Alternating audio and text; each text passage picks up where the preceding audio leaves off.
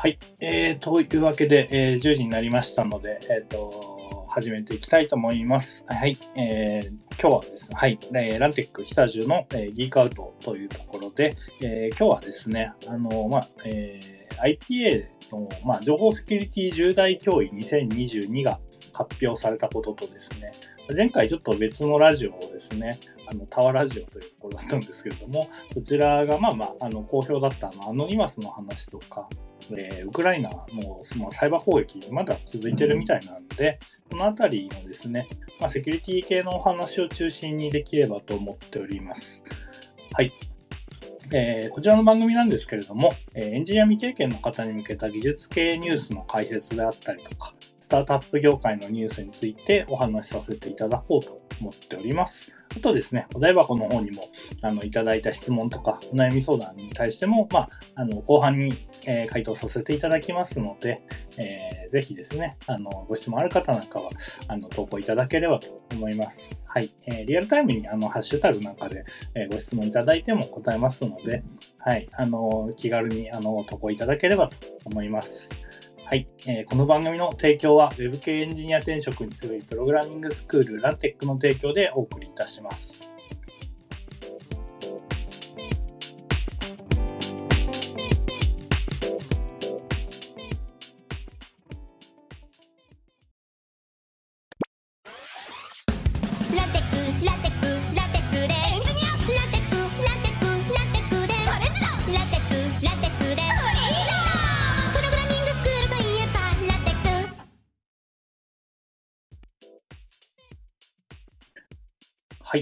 えー、というわけで、えー、まあ、でですね、えー、IPA の方でですね、あの、まあ、昨年も情報セキュリティ重大脅威、えー、2021というのがあったんですけれども、ついですね、2月の末に2022というのが、えー、公開されてですね、え、先週ですかね、に、えーと、そちらの解説資料というのも、えー、公開されました。えー、この情報セキュリティ重大脅威に、えー、というのはですね、まあ、あの社会的2021年に発生した社会的に影響が大きかったと考えられる情報セキュリティにおける、まあ、事案から IPA が脅威候補というのがを選出して、まあ、その情報セキュリティ分野の研究者とか企業の担当者とかが、えーまあ、選んだというようなあの、まあ、審査、え、投票を行って決定したものという形になります。はい。というわけで、えっ、ー、と、まあ、10位まであるんですけれども、大体ちょっと5位ずつぐらいまで、あの個人と組織っていう形で分かれるんですけれども、えー、去年の傾向と合わせてちょっとその辺りを見ていきたいと思います。はい。えっ、ー、と、まず個人ですね、の、えー、1位なんですけれども、えー、まあ、フィッシングによる個人情報などの摂取というところで、えこちら、え 変わらずですね、フィッシング詐欺の、えところですね。はい。で、これ去年順位が2位だったんで、こちらが1位になったという感じですね。まあ、フィッシング変わらずというところですね。はい。で、あとはまあ2位が、えネット上の誹謗中傷で、まあこれも相変わらずですよね。あとは3位が、えメールや SMS を使った脅迫詐欺の手口による金銭要求というところで、まあ、皆さんもね、SMS とかメールちょっと、携帯のメールとか多いですかね。その辺をちょっと緩くしとくと、あの、すぐそういう変な怪しいね、メールとか SMS が飛んできますよね。はい。で、4位がクレジット情報の不正利用というところで、えー、これですね、1、2、3、4位が、え、ー、と、まあ、去年の2位、3、4、5位というところなんですね。はい。で、えー、5位がですね、スマホ決済の不正利用というところで、えー、これ昨年1位だったんですけれども、えー、今年は5位まで、え落ちてます。これ僕なりにちょっと、え考えてみてるんですけれども、えスマホ決済の不正利用で、まあ、あのちょうどですね、2021、20年からか、えっ、ー、と、なんとかペイみたいなのがすごい、えー、出始めましたよね。で、あれ、特にあの、セブンペイとかの事件がそうだと思うんですけれども、あの結構まあ出だし出始めの頃ってすごくセキュリティが甘かったあのなんとかペイがやっぱりあったので、まあ、その辺結構疲れてた部分はあるからあのまあ2020年は結構一気に上に行ったのかなと思うんですがまあ今だいぶねあのセキュリティ系もそのあたりの、えー、なんとかペイのあのセキュリティもだいぶ硬くはなってきたのでこの辺はもう抑えられてきたのかなという感じですね。はい。個人、えー、個人系はですね、まあ、えー、目新しいところで言うとそんな感じですかね。はい。で、えー、組織ですね、の部分に関しても、実はあんまり変わってないです。えー、1位はですね、えー、もうやっぱり ダントツのランサムウェアによる被害というところですね。はい。で、えー、ランサムウェア、あの、こちら、あの、わかんない方にもご説明しますと、まあ、いわゆるコンピューターウイルスみたいなものですね、の、ま、えー、マルウェアって呼ばれるものがあるんですけれども、あの、まあ、そういったコンピューターウイルス系の総称をマルウェアと言います。で、えー、このランサムウェアっていうのは、そのマルウェアの、えーまあ、うちの一つということなんですけれども、え、どういったものかっていうとですね、あのまあえ、いわゆる企業のその、えーと、PC とかですね、あの中のデータをですね、全部暗号化してしまって、え、それをですね、あの複合したければ、えー、こう身代金を要求するというような、いわゆる人質型、身代金型の、えー、ウイルスというような、えー、位置づけになっております。はい。で、えー、こちらのですね、えー、ランサムウェアの、えーとまあ、ちょっと事例が入ってたんで、それも読み上げますね。えっ、ー、とですね、お待ちください。はい。えー、ランサムウェアですね。はい。で、えっ、ー、と、大きい事例で言うとですね、えーと、こちらですね、えー、製粉会社の日分がですね、えー、2021年の7月ですね、こちら、えー、サイバー攻撃を受けました。で、え大部分のサーバーですとか、一部端末がですね、同時多発的に暗号化されるという被害を受けたらしいんですね。で、暗号化されたシステムには、まあ、そのグループ会社も利用している基幹システムも含まれていて、まあ、あのシステムのオンラインバックアップを管理するサーバーも暗号化されたということなんですよ。はい。せっかくバックアップも取ってたのに、バックアップすら暗号化されてしまったということで、えー、早期復旧が困難になってですね、あのまあ、その結果、まあ、上場している企業さんなんですけれども、あの四半期決算報告書の提出を延期することになったということなんですね。はい。もう上場会社でこれやられたらかなりきついですよね。はい。必要なデータが全て暗号化されてしまうと。いうところで、もう本当にこれ、もうここまで来るとね、交渉せざるを得ないというか、お金払うしかないんじゃないかな、なんていう感じですよね。はい。で、あとですね、これも怖いですね。えっ、ー、と、病院へのランサムウェア攻撃というところで、2021年の10月ですね、えー、徳島県の半田病院がランサムウェアの感染によって8万5千人分の電子カルテや会計システムにアクセスできなくなるという被害を受けました。はい。で、えー、これすごいですね。病院はですね、身代金を支払わなかったというところでシステムの再構築を行ったみたいなんですね。で、えー、復旧までにですね、これ2ヶ月間かかったらしいんですけど、えー、そこでですね、新規患者を受け入れを中止するとか、そういう影響があったらしいです。はい。もう、病院とかってもうね、インフラじゃないですか、完全に。はい。そんなところが、やっぱり、ね、攻撃されてしまうと、えー、本当にそのね、緊急でね、まあ、徳島なんかで言うと、結構、あの、病院もそんなに多いわけじゃないと思うんで、結構きつかったんじゃないかなという感じですね。はい。こういう感じで、あの、本当に直接的な被害が起きるというのが、あの、皆さんの身近にも実はあるというところをですね、はい、これそうよくランサムウェアって、まあなんかね、こう海外とか、まあ、特に今、あのウクライナとロシアの間ですごく流行ってるんですよ、このランサムウェア。はい。そちらですね、まあ、ランサムウェアじゃないところでもちょっと被害がかなり今出てるらしいんで、こちらはまた後ほどお話ししますね。はい。で、なので、もう本当に身近な、えー、身近なウイルスと言ってしまうとあれなんですけれども、えっ、ー、と、ランサムウェアというのはですね、あの覚えておいていただいて、えー、これですね、もう防ぐ、ね、防ぐやり方って結局ですね、あのまあ、いわゆるウイルスに感染させないというようなことなので、まあ、いわゆる添付ファイルとかリンクを安易にクリックしないとか、提供元が不明なソフトウェアを実行しないとか、怖いのがですね、あの、ウイルス、えっ、ー、と、ウイルス対策ソフトの、えー、アイコンに偽装したウイルス、ウイルスがあるらしいんですよ。はい。なので、うっかりそれをですね、インストールしようとしてあの、クリックしたらウイルスに感染するみたいなこともあるらしいので、はい。なので、そういうね、結構偽装されたりとか、あと本当に友達からこれ、あの、送るようなんて来たやつをね、こう開いてしまったら感染してしまったなんてことは結構ありますので、はい。かつですね、やっぱネットワークですね、あの、社内で使ってる、社内ネットワークなんか構築してるところだと、特に、その、まあ、ドイツネットワーク内で一気に感染が広がってしまうので、あの、ここは本当気をつけた方がいいなと思います。はい。感染しちゃうと社内ネットワークの方が逆に危ないっていうね、はい、みたいなところもありますので、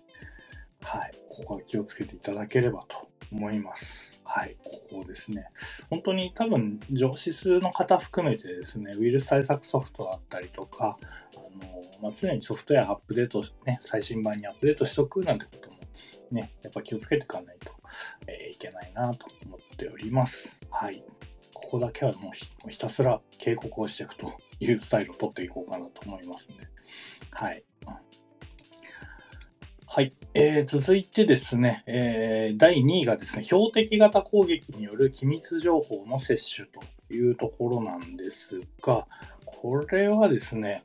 もういわゆる、えー、あの、まあ、そう、サーバーだったりとか、あの、まあ、と、これも結構ウイルスですね。あの、これもだから、えっ、ー、と、アノニマスとかがよくやるような、えー、リーク系の手口でもあったりするんですけれども、え、ー、と、まあ、ウイルスに、まあ、ね、PC にウイルスを感染させることで、まあ、あの、そこから、え、ー、と、情報を、えー、こう、摂取するという形で、はい。なので、まあ、個人情報を取得しちゃったりとか、機密情報を盗んできて、えー、それをばらまいたりするというようなところで、まあ、業務妨害を目的とするというところがあるんですけれども、はい。で、まあ、あの、いわゆる産業スパイみたいな人たちもいたりね、こう、うっかりなんか採用した人が 産業スパイというか、はい、人で、えっ、ー、と、中入って、こう、かね、ウイルスに感染させちゃうとか、そういう方もいらっしゃるようなので、はい、お気をつけいただければと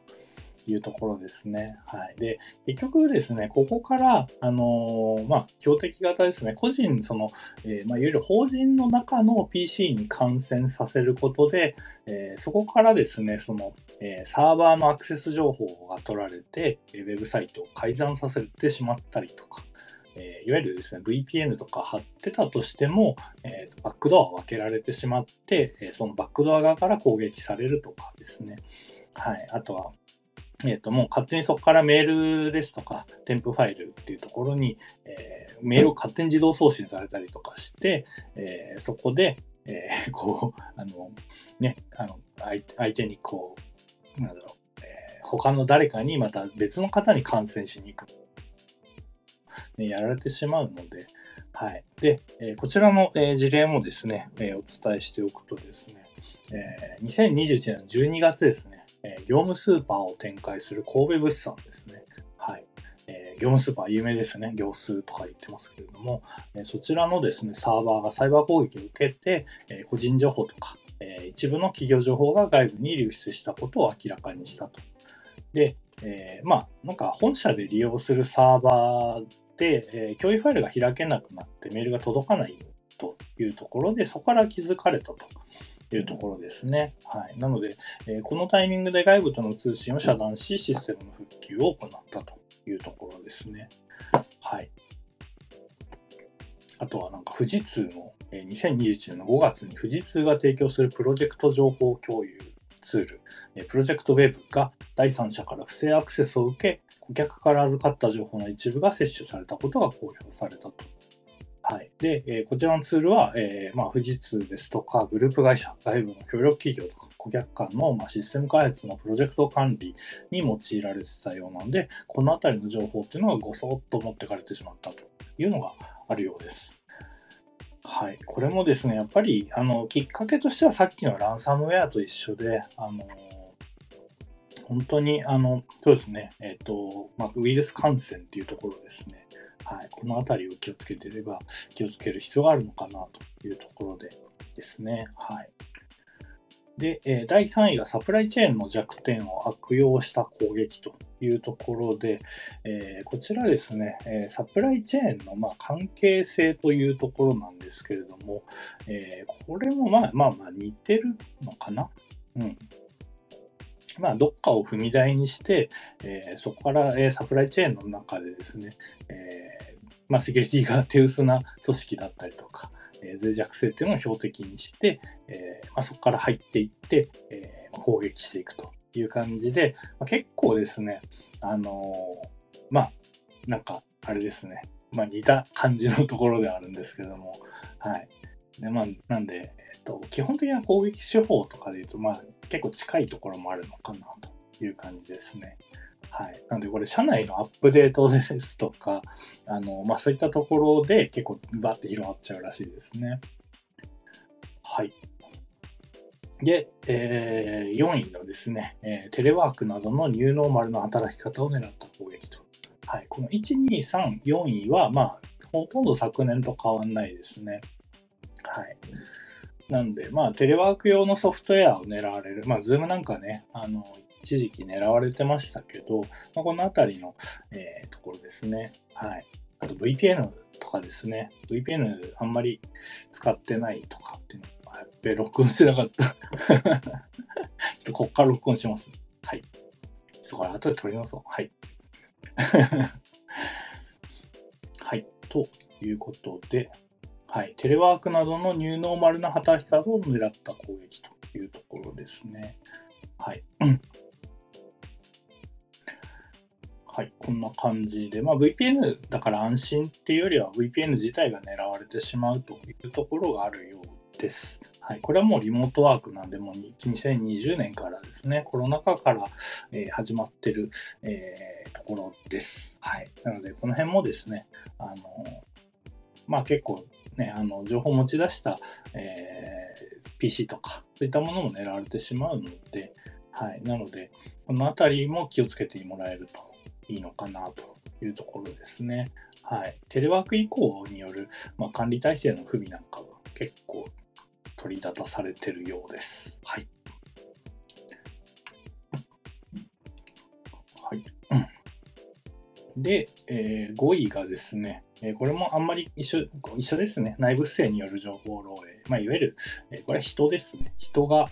えっ、と、あの、まあ、大手さんなんかほとんどですね、個人情報漏洩の、えっ、と、原因ってほとんど人なんですよ。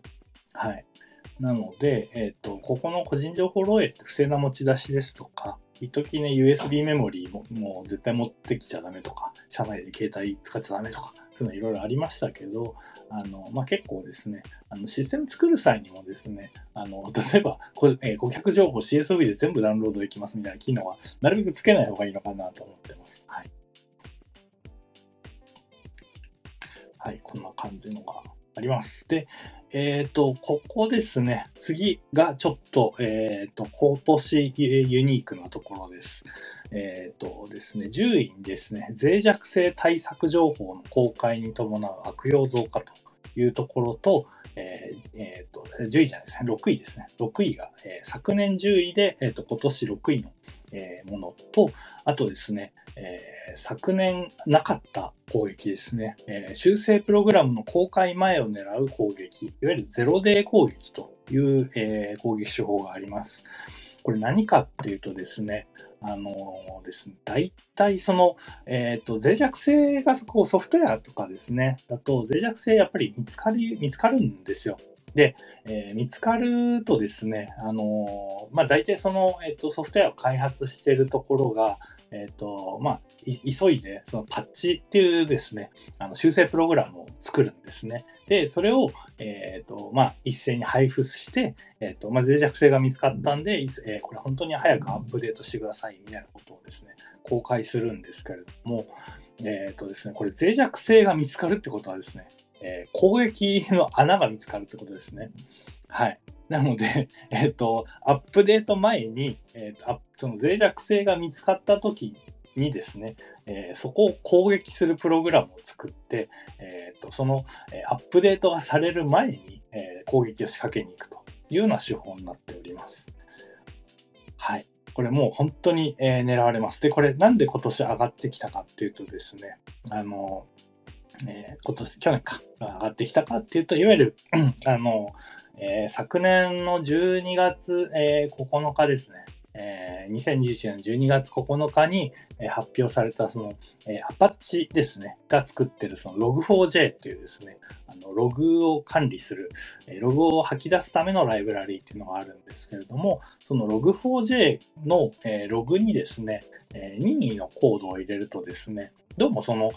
そのコードの中、ログの、中に変数を入れられるらしいんですね。で、その、ログに入れた変数が実行されてしまって、えーと、そこがその穴として、え攻撃に使われてしまうという脆弱性が見つかりました。はい。なので、え、この Log4j を狙った攻撃というのが一斉におそらく増え、去年ぐらい、去年末にですね、あの一気に増えたんじゃないのかなというところですね。はい。あともう一つですね、あの事例として上がってるのが、あのムーバブルタイプっていう、まあ、CMS ですね。あの昔で言うと、えっ、ー、と、あのいわゆるワードプレスと、えー、の、まあ、競合というかですね、ワードプレスと、えー、もう一つ有名な、このムーバブルタイプという、まあ、CMS があるんですけれども、こちらもその、えっ、ー、と、まあ、なんか脆弱性ですね、があの発見されて、えー、そこで、まあこれ本当し、ホームページとか作るソフトなんで、えー、そこに対しての不正アクセスとか、えー、改ざんされるという被害があったようです。はい。なので、えこの、えゼロデイ攻撃とか、えこの、えですね、あの、内部、えっ、と、脆弱性対策情報の公開に伴う悪用増加っていうところですね。はい、ここはですね、本当にあの気をつけないといけないです。はい。で、ちょっと昔で言うと、えっ、ー、と、バッシュですね。あの、まあ、いわゆるシェルの、最も有名じゃないかと 言われている、そのバッシュに対しての脆弱性というのもあったりしたので、はい、結構ですね、古いソフトウェアで、あの、もう安心だろうみたいなソフトもですね、なんか急に あの、えっ、ー、と、忘れた頃に、あの、いきなり脆弱性が見つかったみたいなこともね、まあまあ、まあ、稀にあるんですよ。うん。なので、あの、気をつけなきゃいけないなというところはありますね。はい。はい。なので、まあ、この辺のですね、あの、エンジニアの方、特にですね、脆弱性が見つ、脆弱性のニュースとっていうのは本当にチェックしといた方がいいです。で、脆弱性が見つかったってなったら、結構ですね、ソフト、あの、開発会社、その、そこを開発、その、それを開発してる、えー、コミュニティとか、あと、例えば、えっ、ー、と、AWS なんかで言うと、その Linux のライブラリですね、を、えっ、ー、と、まあ、その本家より早くああの パッチ修正してくれるみたいな。あの、Amazon Linux なんかそんなことしてくれるので、うん。なので、えっ、ー、と、一、その、まあ、パッチが出たらすぐに当てに行かないといけないというところをですね、あの、意識してもらえるといいのかななんて思います。はい。うん。はい。今日そんな感じでやっておりますが、えっ、ー、と、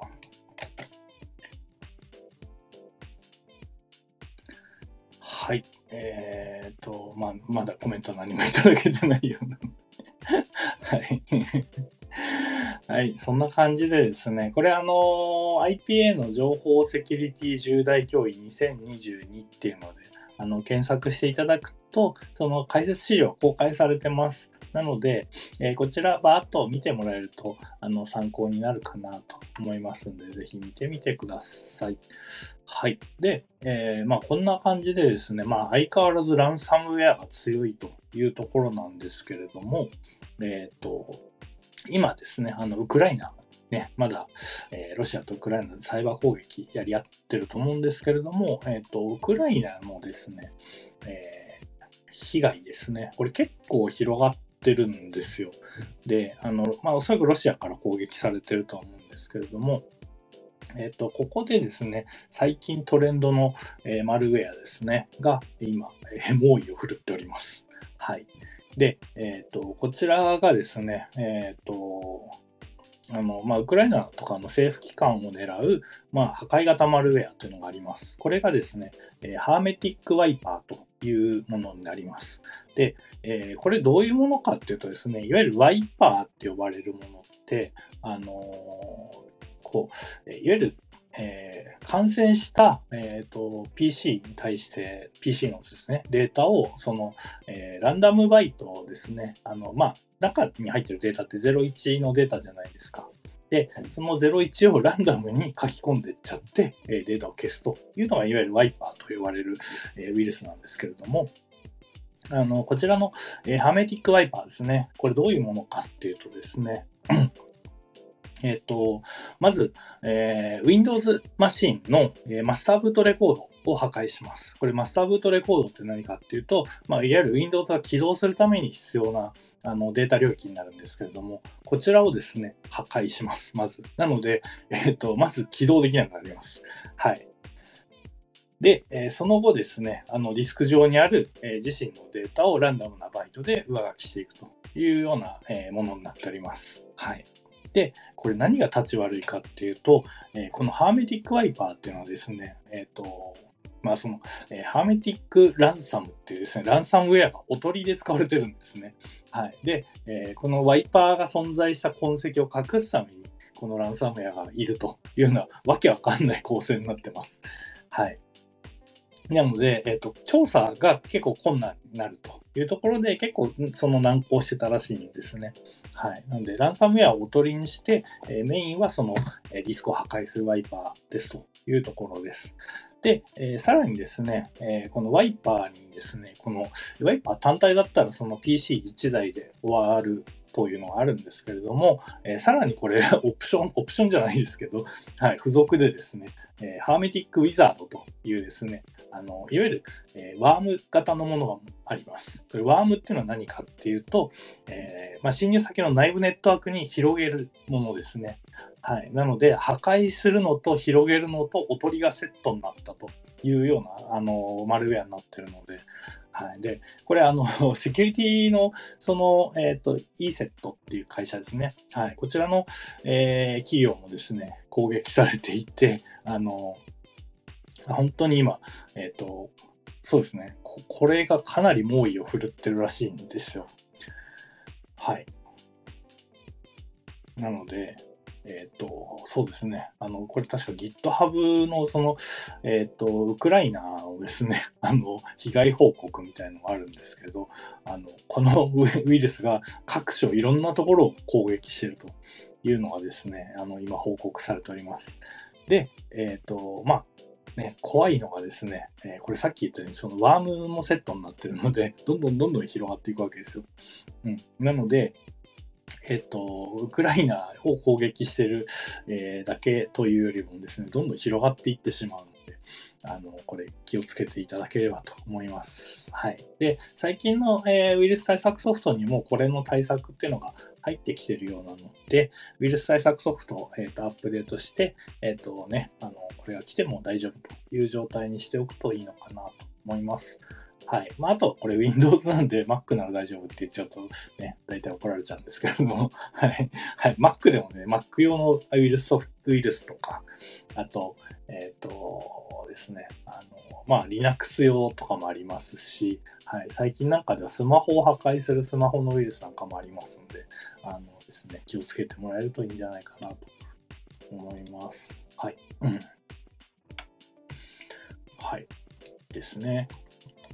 はい。なので、えっ、ー、と、まあ、引き続き、こんな攻撃がですね、ひたすら、えー、行われてますというところですね。はい。で、えー、一応前回の復習になるんですけれども、まあ、アノニマスの攻撃っていうところですね。はい。アノニマスの攻撃はですね、まあ、あの、ステージが3つあって、えー、予告から始まって、えー、脆弱性、次のステージで、えーと、脆弱性のスキャンですね。で、えー、脆弱性が見つかれば、えーと、リークと呼ばれるその脆弱性をついて、え、個人情報を流出させたりとか、えー、ウェブサイトの改ざんを行いに行くと。はい。で、え、まあ、それをやった上でとか、え、でですね、次のステージ3で、え、ー、と、DDoS 攻撃ですね。はい。え、ー、と、いわゆる、えーと、大量アクセスですね。はい。いろんな、いろんなサーバーから、え、ロシアで言うと、え、1億、1億個の機器から、えっ、ー、と、秒間50万、60万アクセスみたいな、そんな大量のリクエスト、えー、アクセスですね、を、えー、行うと。で、サーバーをダウンさせるというような、あのまあ、話がありましたんで、アノニマスですね。はい。えー、まあ、あの、一応こう、このアノニマスの攻撃手法はちゃんと覚えておくといいんじゃないかなと思います。はい。はい。じゃあですね、えっ、ー、と、まあ、ちょうどですね、その質問ですね、はい、に、えっ、ー、とですね、ちょうどその、えー、アノニマス関係の質問がありましたので、えそちらをちょっと答えていきたいと思います。はい。えペンネーム、えプリンがやばい、え紫髪の女という形で、えペンネームなんですけれども、まあ、誰かわかりますね。はい。で、え、っとですね、はい、えー、アノニマスの国営放送ハッキングってどういう仕組みなんでしょうかというところなんですけれども、えー、っとつい最近ですね、あのアノニマスがそのロシアの国営放送、まあ、いわゆる NHK みたいなもんですからね、はい、そういった、えー、テレビ局を、えー、ハッキングして、えー、っとクラッキングか、クラッキングして、えー、乗っ取ったというようなあので、変な放送を流したというようなあのニュースが先日ありました。はい。で、いわゆるなんかこれってウェブサイト改ざんとか、え、ー、と、まあ、リードスとはまたちょっと違った攻撃手法だったので、まあちょっとね、あの、えっ、ー、と、これ本当にあの攻撃については多分何も、えー、解説されてなかったので、あのまあ、僕の予測になってしまうんですけれども、えー、さっきのですね、あのまあ、IPA の話ですね、から考えると、大体これができるのって、えーと、国営放送のソフトウェアとかそのシステムてやっぱ内部情報分かってないとあの動かせないと思うんですよね。そもそも。改ざんもできないと思うんですよ。普通のウェブサイトとかだったら、大体、あの、勘で、あの、この辺かなでしゅ、ね、こう、できちゃったりすると思うんですけれども、いわゆるテレビ局の放送のための、えー、機器の、えー、改ざんみたいなものって、なかなかむず難しいというか、知らなきゃできないのかなと思うので、個人的にはやっぱり内通者がいたのかなとも思います。うん。で、そうですね。内通者がいたのか、まあ、その機器に詳しい方がいて、えっ、ー、と、まあ、マルウェア感染からの、えー、おそらく、そこから、えー、PC にマルウェア感染させて、その PC から、えっ、と、まあ、その機器をコントロールして流すみたいなことをされてるのかな、なんて思うんですけれども、はい。そうですね。うん。もしくは、えっ、と、その、えー、PC から、まあ、えっ、ー、と、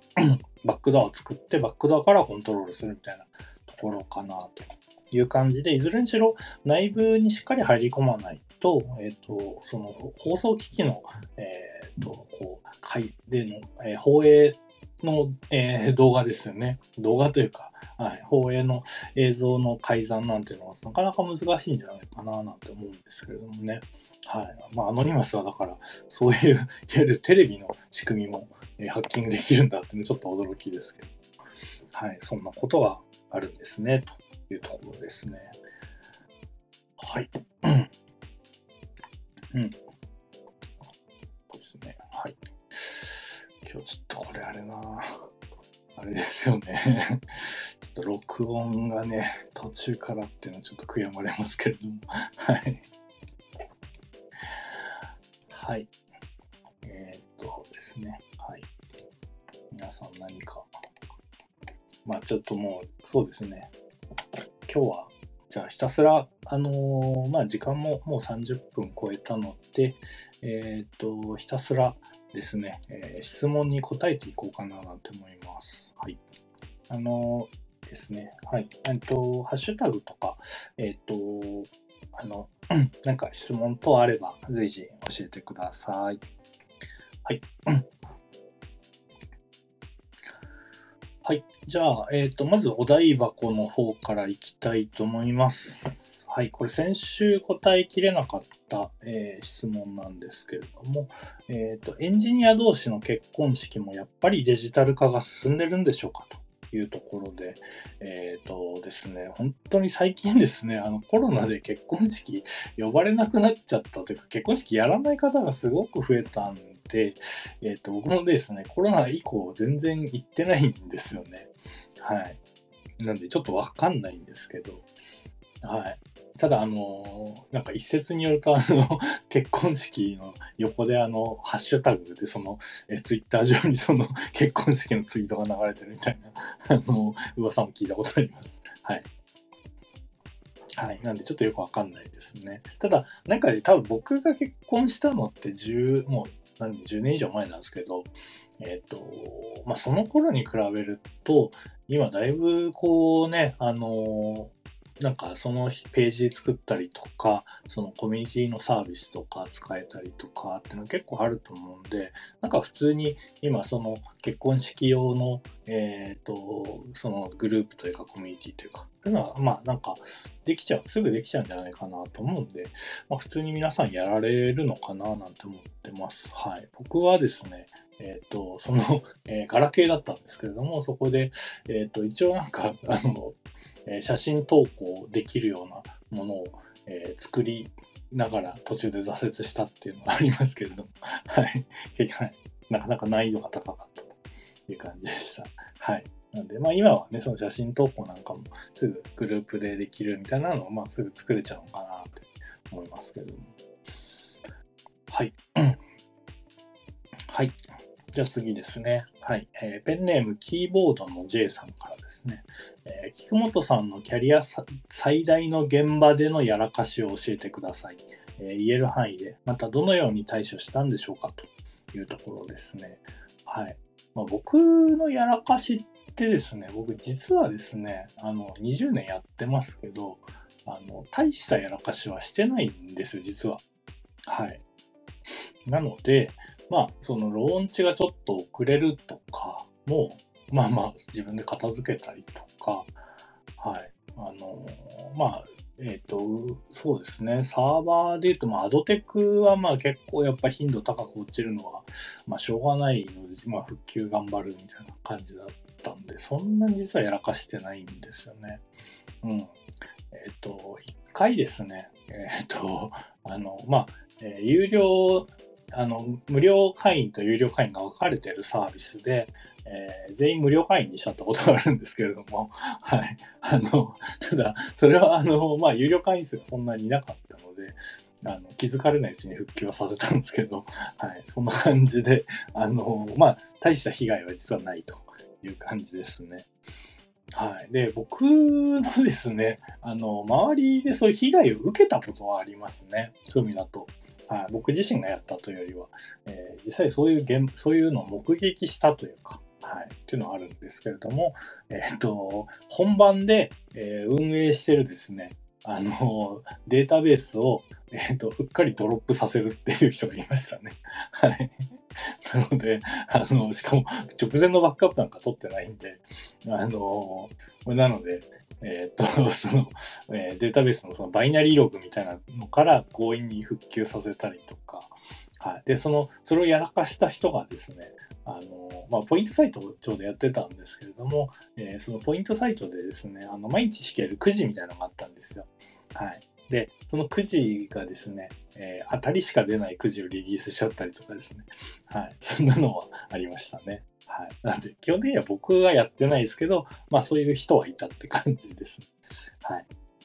で、なんかその人、あの、こう、あれですね。あの、その、ここはまあ普通に終了したんですけれども、えー、別の現場行ってですね、またなんかやらかしたみたいで、えっ、と、今度はあの、給料が半額キャンペーンだったという噂を、風の噂で聞きました。はい。はい。じゃあ次の質問いきますね。はい。えー、ペンネーム、佐賀県産みかんさんから。はい。えー、経営者としてのやばいピンチはありましたか？従業員のボイコットとか、資金ショートとかというところなんですけれども、えっ、ー、と、資金ショートありました。えっ、ー、と、1年目かな、2年目ぐらいかな、2年目ぐらいで、まあ、あの受託開発ですね、でやられてる方、本当に気をつけた方がいいんですけれども、えっ、と、結局、その、まあ、納品型のものって先にその開発を行って納品してからお金をもらうっていう流れなんですけれども、あの、その納品が遅れるとですね、先に支払いが出ていくんですね。給料だったりとか、フリーランス使ってる場合は、その、えー、業務委託のお金とかっていうの出るんですけれども、えっ、と、それでですね、あの、確か何個かがもう遅れていて、えー、納品ができないとなって、その月のキャッシュが入らないみたいな、え、状態になっていて、えっ、ー、と、もう本当に、えっ、ー、とですね、あの、実際、えっ、と、銀行の口座が、えマイナス、マイナスというかですね、なくて、あの、僕も急いで、あの ですね、あの、消費者金融で借りて、お金入れたみたいなのがありましたけれど、はい、そんなのがありました。はい。まあ、あのー、そうですね、その後、なんとか、えっ、ー、と、納品したりとか、ちょっと入金早めてくれるお客さんとかがいて、まあ、なんとか助けられたんですけれども、まあ、それを、えー、やそういう経験があったので、まあ、納品はもうあんまりやりたくないなと思って、まあ、月額制になるべく寄せてったっていう、まあ、流れはありますね。はい。なので、請負開発、受託開発やるときは、本当にそこの、えっ、ー、と、黒字倒産っていうところはね、気をつけた方がいいかなと思います。はい。で、従業員のボイコットとかは、まあ、ないんですけれども、えっ、とですね、まあ、いろいろ、あの、こう、えー、会社の方向性、舵を思いっきり切ったりしたときはですね、あの、例えば30人いた、えー、従業員が、え、10人辞めたみたいな話はありました。はい。で、まあ、あの、なんとかね、業務委託とか、僕も、え、稼働して、なんとか、えっ、と、落ち着いたりさせて、また採用してってっていうので、まあ、落ち着いてはきたんですけれども、やっぱり会社の方向性がらっと変えたりするとですね、まあ、そういう、こう、ね、もともとやってた方とちょっと合わなくなるみたいなことはやっぱどうしてもあるので、はい、そうなので、まあ、その辺がきつかったかなという感じですね。はい。はい。えっ、とですね、次ですね。はい。えー、ペンネーム、猫大好きさんですね。はい。えー、東京で一人暮らしするとしたら、おすすめの地区はどこですかという感じですね。もう、エンジニア関係ない話ね、質問ばっかり来てるという感じなんですけれども。はい。えっ、とですね、個人的には、まあ、東急、東急系のあの沿線がいいかなと思ってますが、あのまあ結構、えっ、ー、と、まあお酒好きな方はやっぱこう下北三茶中目黒あたり住まれる方も多いですし、えっ、ー、と、まあちょっとね、こう、えー、古い町が好きな方は、まあ東側ですかね、屋根線とかあの辺行かれたりとか、いろいろあると思うんですけれども、まあ僕、なんだかんだですね、とりあえず、えーと、会社に近いっていうのと、えー、渋谷に近いっていうところで、あのー、今、えー、まあ、目黒区ギリギリの世田谷区に住んでおりますという感じですね。はい。はい。次ですね。はい。えー、ようやくですね、ようやくエンジニアっぽいご質問が来ました。はい。えー、ラジオネームペンギン大帝国さんからですね。はい。えー、エラーなどで詰まった時にやっている気分転換があれば教えてくださいという感じですね。はい。今日も、あの、ランテックの LT 会でですね、まあ、気分転換の方法で、あの、なんか、えー、カラオケ行ったりとか、えー、と、あの、車の中で、あの、プログラミングですね、あのドライブして、えー、その後プログラミングをするみたいな方も、えー、いらっしゃいましたけれども、はい。で、僕がやってた気分転換はですね、あの本屋さんです。はい。で、えー、っとどうしても煮詰まった時ですね、えー、昔はですね、そのグそのグ Google とかがないわけじゃないですけど、あんまり使えなかったですし、あのネットに情報なんかほぼ落ちてなかったような時代だったので、まあ、基本的に情報源ってやっぱり書籍だったんですね。で、あのなので、えっ、と、まあ、当時、えっ、と、御徒町に、えっ、と、会社があったんですけれども、えっ、と、まあ、秋葉原の書店まで、えー、とちょっと散歩しに行って散歩して、えっ、と、秋葉原まで歩いていって、で、えー、その書店ですね、技術書のところで、こう、いろんな技術書を読んで、あの、で、まあ、あの、結構使えそうなものがあれば買ってっていうところで、あの、はい。で、また帰ってっていう感じでやってました。うん。なんで、結構ですね、あのー、気分転換とはいええー、技術からはあんまり離れない形の気分転換をしてました。はい。なので、結構ですね、あの、紙の本ですね、は、あの、そういう意味で結構気分転換というかですね、あのちょっと違う、あの、なんでしょう、知識なり、違う、こう、えー、まあ、セレンディピティまでいかないですけれども、そういったものを入れるっていう意味ではすごくいいので、あの近くのこう技術書が大量に置いてあるような書籍、え本屋さんっていうのを見つけて、えー、気分転換に行かれるといいんじゃないかな、なんて思ってます。はい。はい。ですね。うん。オライリーなんか読むとね、結構、なんだろう、あの、あ、こういうことなんだ、みたいなのとか、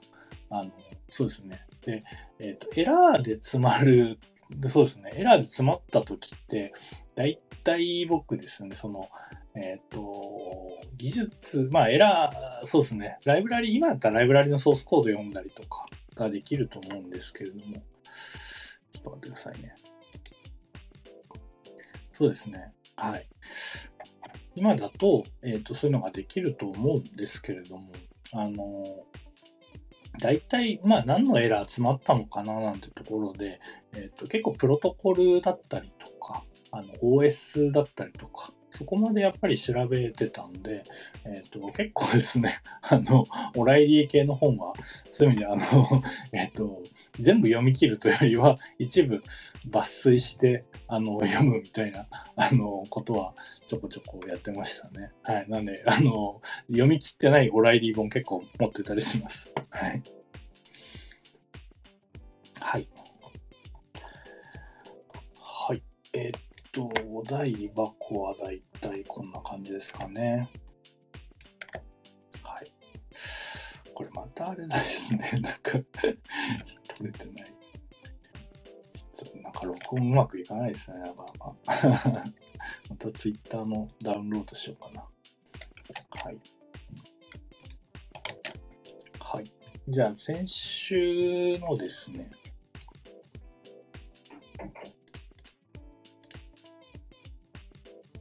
はい。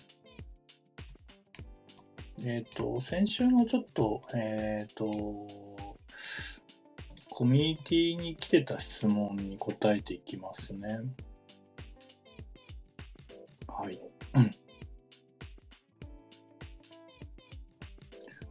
えっとですね。はい。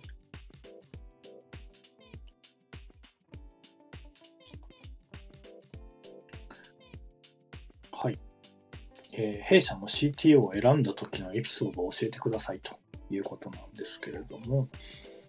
はい。えっ、と、弊社の CTO なんですけれども、えっ、とですね、まあ、なんでしょう、C、CTO を選ぶというよりは、そうですね、あの、えー、CTO を作る決断をしたっていう方が、えー、正しいかなと思うんですけれども、これ、エンジニアの社長とかで、ある程度ね、こう技術やってた方とかだと、やっぱりね、なかなかこう CT を作れないと思うんですね。っていうのが、えっと、やっぱり自分がやってきたこととどうしても比較してしまったりとか、えっ、とね、しちゃうんですけれども、そうすると僕でね、20年とかやってて、CTO とかも何社もやってたりするんで、なんかこう、そこら辺でやってたこととね、比較しちゃうとできる人いなくなっちゃうんで、あの、まあ、CTO ですね。あのは、まず、えっ、ー、と、今、うちで言うと、ちゃんとね、開発部長と CTO とという形で、え、分けましたんで、まあ、であれば、まず技術に、え、強いというところと、技術の、え感度が、え高いというところですね。えっ、ー、と、今のうちの CTO の栗原なんかはですね、あの、結構やっぱ技術感度高くて、今本当にブロックチェーン周りのことを教えてもらったりとか、あの、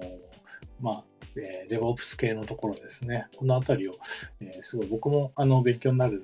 ことをいっぱい教えてくれてくれるので、えっ、と、まあ、そういう意味で、えっ、と、まあ、彼が、まあ、あともともとあの、そうですね、CTO の役割として、えっ、と、横の CTO とつながるっていうのがあるんですけれども、彼結構そういう意味で酒好きみたいなところもあるので、まあ、結構適任かなと思って選びました。はい。ですね。はい。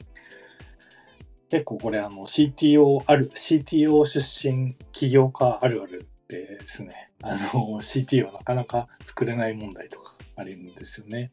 はい。で、えっ、と、まあ、これなんかね、あの、結構、あれらしいんですよ。その、もともとそういうファイナンス系強い方が代表やられてたところだと、えっ、と、なかなか公認の CFO が作れないみたいな話も聞くんで、まあ、よくある話なのかなと。はい。なかなかそこのプレイヤーから離れらんないみたいな、ね、話は結構あるんじゃないかなと思いますんで、はい。あのー、ですね。えーまあ、自分、こうね、僕、ほんと CTO、やっぱね、今でもやりたいんですよ。うん、やりたいんですけれども、ちゃんとですね、あの、みんなに任せるとか、ね、えー、ちゃんと信頼して預けるってことを、えーと、意識してやらやりましょうという感じですかね。はい。はい。えー、あとですね、渋谷さんからいただいております。えー、久地さんのよく言う巻き込まれ力に関わるエピソードありますか？というところなんですけれども、巻き込まれ力で言うとですね、えっ、ー、と、そうですね、僕あんまり巻き込まれたってことはあんまり意識してないかもしれないですけど、えっ、ー、と、まあ、そうですね。最終的に巻き込まれなかったんですけれども、え、ー、と、例えば、あのー、まあ、え僕がやって、ね、飲食系の CT をやってたんで、えっ、ー、と、まあ、辞めますみたいな話が結構噂で流れた時は、えっ、と、あの、大手グルメサイト何社かからですね、えっ、と、あの、めちゃめちゃ偉い人が、あの、オファーが来ましたけど、そこで。はい、とかですね。あの、なんかでかい、超でかいメガベンチャーみたいなところから、あの、回らない寿司屋ですかね。回らない寿司屋というかですね、あの、個室に、え、板前さんが来るような あの、寿司屋にですね、連れて行かれたりとか、はい。まあ、最終的に、あの、頑張ってね、断ったんですけれども、すげえ断りづらかったですね、あれは。はい。あとですね、あの、ちょっとこう、遊びに来てくださいよ、みたいな感じで、まあ、とある会社さんに遊びに行ったらですね、なんか、あの、あじゃあ、あの、GitHub アカウントしてください、みたいなこと言われて、GitHub アカウント教えたんですね。そしたら、あ、じゃあこれリポジトリ共有しますねって言われて、で、リポジトリ共有されて、あ、じゃちょっと見てみてくださいみたいなこと言われて、ななんで俺、あの、何の契約もなしに勝手にそのソースコードをね、あの、渡されて、なんで俺開発しなきゃいけないんだろうみたいな感じになってたことはありましたね。はい。まあそこはもうなんかちょっとイラッとしたんで、あの、さっとその後帰って、その後連絡取ってないですけれども、はい。あの、勝手に、あの、開発環境を共有されるみたいな、はい、話はありました。はい。しかもなんか周りの人もなんか一緒に働く前提でこうですね、会話をされてたりとか、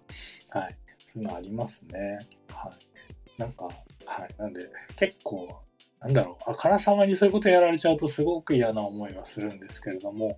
えー、かといってですね、あの、ものすごく丁寧に接待されても、まあ、それはそれできついなっていうのはありますね。はい。うん。なので、はい。いろんな、あのー、そうですね。退職なんか、まあ結構やっぱり退職するとかっていうタイミングって、すごくお誘いきますよね。うん。そうですね。やっぱり、あの、僕もその、